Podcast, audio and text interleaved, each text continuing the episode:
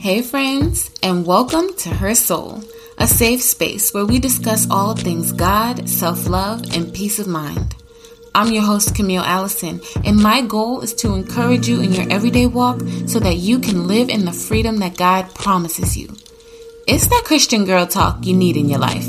So grab your journal, favorite pen, a cup of coffee, and let's get into the show.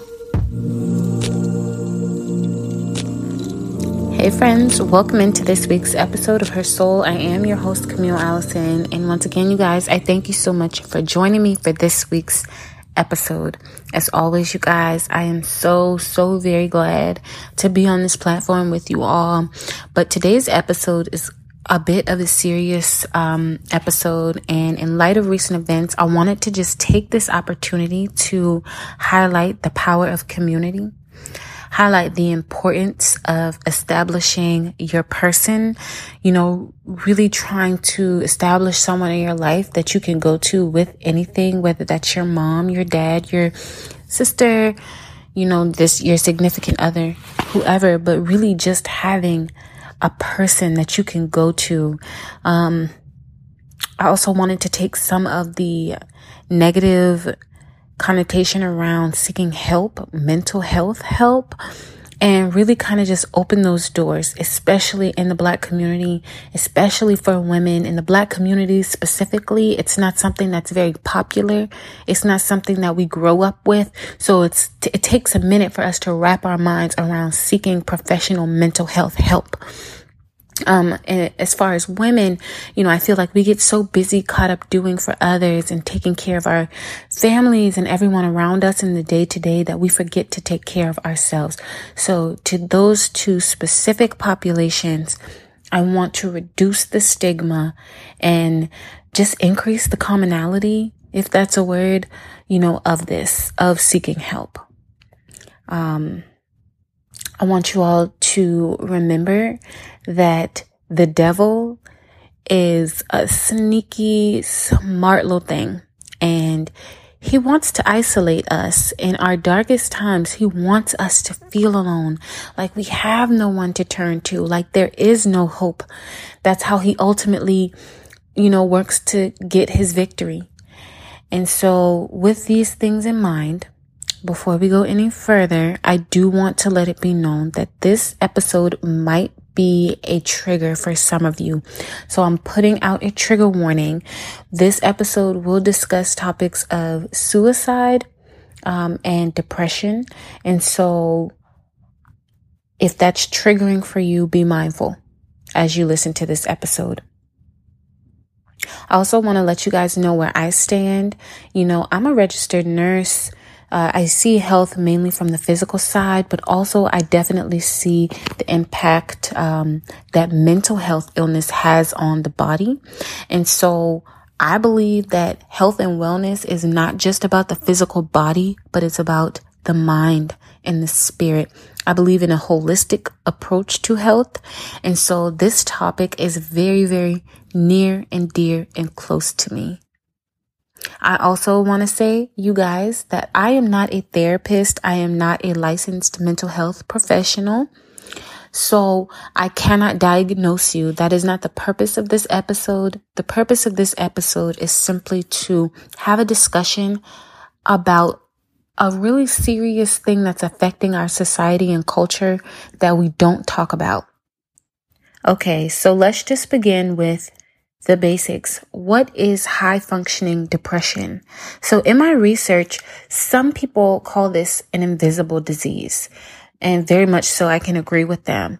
It's basically where an individual, you know, can handle all of the responsibilities, interact with the day to day life, go about handling business, you know, without issue. There's no stumbling.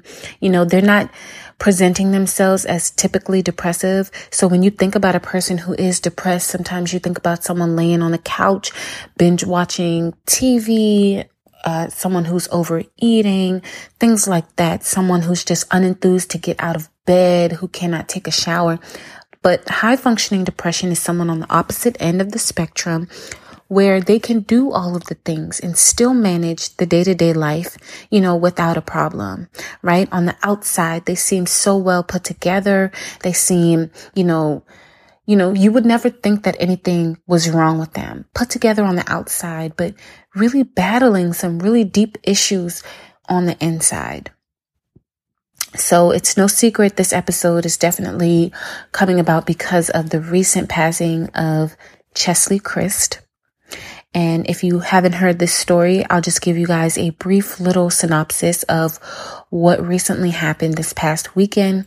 Cheslie Kryst, who won Miss USA 2019, a beautiful girl, successful, accomplished. She was a lawyer. She was um, a TV correspondent, um, award winning TV correspondent, really in the spotlight, um, and had a very, you know, I was scrolling through her Instagram, but and I know they say you can never really judge a person by their news feed, but seemingly had a very happy life, seemingly was a very um, loving person. And if you didn't know, you guys, she jumped off of the 29th story of her New York apartment building um, just over the weekend. And we can speculate, you know, a million things, a million reasons about why she did it. We can try and figure that out all day long and really try to analyze that. But y'all, we really don't know. We really don't know what she was dealing with.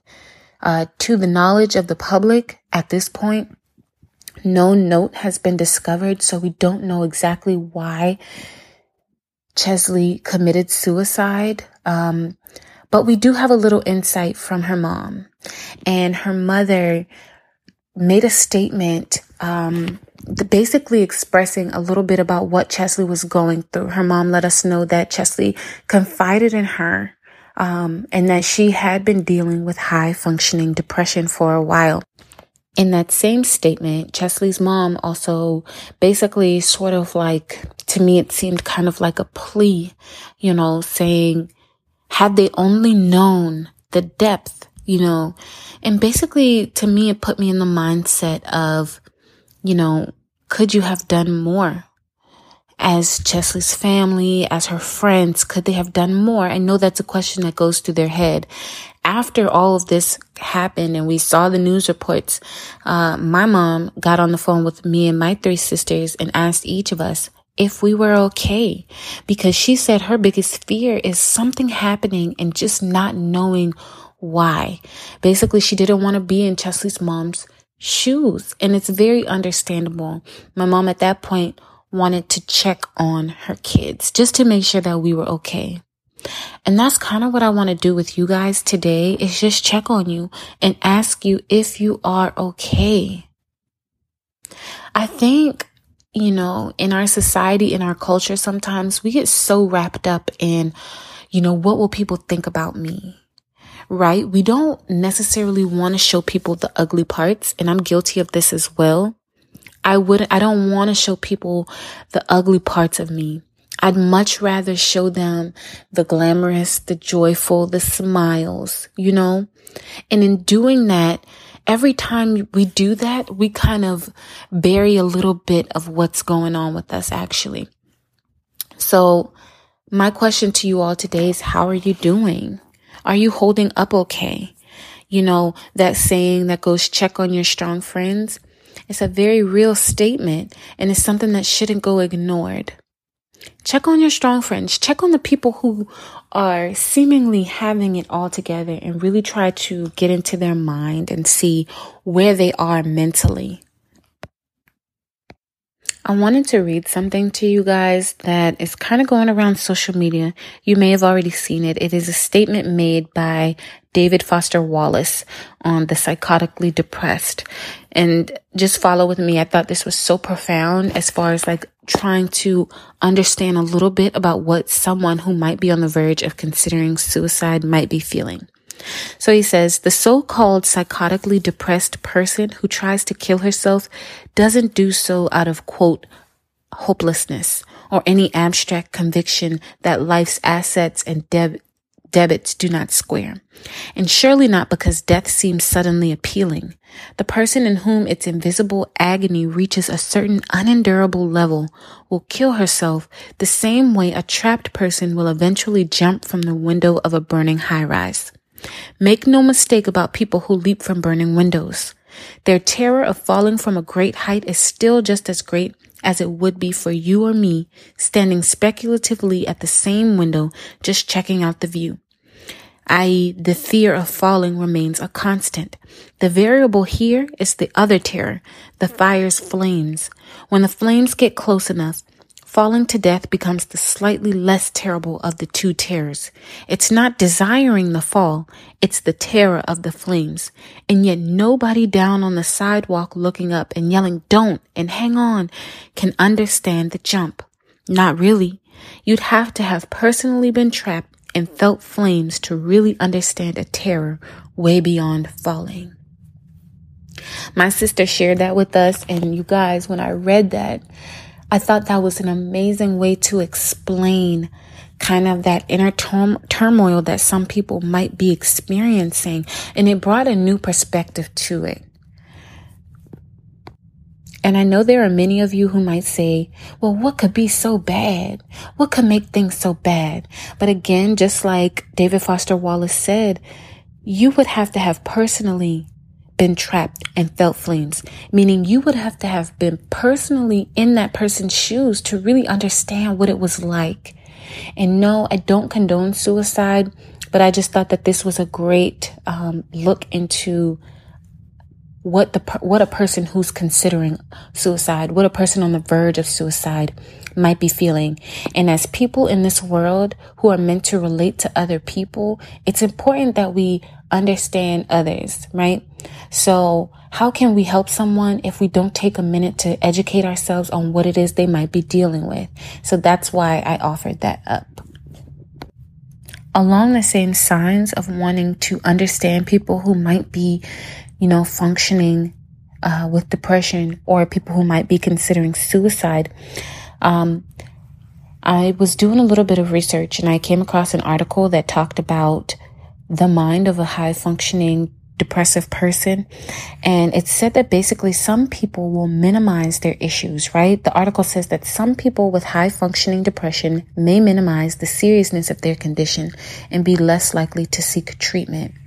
So if you think about that, if you have someone who is dealing with a mental illness, they're doing all the things and seemingly okay, and nobody's really worried about them. It's easier for them to slip through the cracks.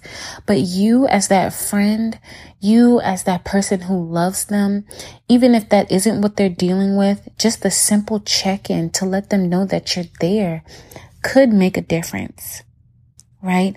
Uh, another thing the article mentioned is that some people who are dealing with high functioning depression feel that they shouldn't be depressed. There's almost this certain guilt that, you know, because they're doing everything that other people aren't able to manage necessarily, they shouldn't be complaining or they shouldn't be, you know, feeling down about anything. And again, this creates an opportunity for them to shrink into themselves, right? Like I said in the beginning, the devil's priority is to get us away from the ultimate glory of God, right? He wants to break down our defenses so bad. And one of the ways he does this is through isolation. So I am encouraging those of you who might have someone in your life dealing with high functioning depression or suicidal thoughts, or maybe even if it's you, be mindful of the devil's schemes. Know that God is alive and with you, that he has never left you. And although the situation may seem impossible, he is still there. All you have to do is reach out to him and he has not let you go, right? He never has let any of us go through whatever it is that we face. Our job though, our end of the bargain is to recognize his presence. It is to know that he is with us, to turn to him in our times of need and allow him to really be for us who he needs to be. So if you don't take anything away from this message, I do have a few takeaways that I want to leave you with. Number one, absolutely, you guys, check on your strong friends, but not just check on them, Pray for them. Pray for their spirits. Pray for their peace of mind. Pray for their healing. Pray for their joy and true, honest happiness and pray for their relationship with God. The other thing I want I want you guys to take away from this is that this is why I stress so much getting away from the social media because I feel like it causes us to again separate ourselves from reality and lose touch with humanity right? We really do need to figure out how we, even in light of COVID, how we can get back to true, honest relationship with one another. Not one fueled by putting on a facade of our best selves, right? One that is honest and open and pure and not feeling like you'll be judged for sharing the ugly parts of your life. Okay, so think about that along those same lines, you know, if you're kind of trying to establish yourself as a confidant for someone who might be dealing with some of these serious issues, it's very important that you let them know that you are a safe space. Okay. You are a judgment free zone. You are a resource for help. You are a shoulder to cry on and you are an encourager. I, I want all of you to feel empowered to be that for someone because you could be all the difference that it takes to help someone, to save someone else's life, right? To save another mom or family this sort of heartbreak. And not to say that you are the end all be all because first and foremost, it stands with uh, relationship and guidance from God. But I will say it does make a difference if a person who is slowly turning within themselves, a person who is shut up inside themselves and doesn't know how to release the buildup of emotional strife, it makes all the difference to know that there is someone close to them that they can go to to pour out everything that is trapped inside of them. Think about that. Think of how much of a relief you could offer to that person just by letting them know that with you, they are safe. You're not going to judge them. You're not going to spread their business. You're going to be there for them in all the ways that they need you. And lastly, if you are someone listening to this show and you're dealing with thoughts of suicide, you're thinking about hurting yourself in some way, you're high functioning, depressive, whatever it is, if you feel like you're at the end of your ropes, you feel trapped, you don't know how you're going to get out, I want you to know that it is not over. God has not called you out yet. It is not done yet. There is still hope. You can still be set free. You can still be saved. Your mind can be restored and refreshed. And why? Because that's what God promises us. Sometimes we can get so bogged down by the weight of life that it's hard for us to even know that God is still there. But let this be your reminder that He is. He is right there with you. Cry out to Him. He has not left you. My prayer for each of you listening to this show because I know we all go through things and I know it's hard, y'all. It's hard for us to be honest with ourselves and those around us about what it is we're actually going through. But I want this to be a safe space for you. So I'm opening up a door because it breaks my heart. I have had um, multiple people in my life commit suicide not, I've had one person close to me do it. I had a girl in my class do it when I was in middle school. Um, and then in my adult life, people that I've known in college, uh, people that I've just known throughout my life committing suicide. And it really makes you think, you know, what is it that you could have done? What is it that anyone could have done? Right? I don't know. I don't have the answer, but I know one thing that I can do and one thing I feel God pressing on my heart to do is open this platform up to be a safe haven. So if you're someone dealing with these things, feel free to get in contact with me via um, Instagram and I will also leave in the show notes some resources, some places where you all can reach out, like the National Suicide Hotline, um, some therapy references, anything, anything that might help you. But if you want to reach out to me, I can be that person that will get you in contact with someone who can help you, right? I'll be a safe space. I will not spread your business. I will let this be a place where you can unload what it is that you're going through. And with your permission, I will help you get the help that you need. Okay. Okay. Father God, right now in the name of Jesus, I feel it in my spirit that someone under the sound of my voice needs a prayer. And I pray for their healing. I pray for their mental well being, Father God. And I just pray that you touch them, that they feel your touch, they feel your closeness. I pray that you whisper to them, that they know your love and can feel your love. That that simple small gesture gives them the world of hope to keep going.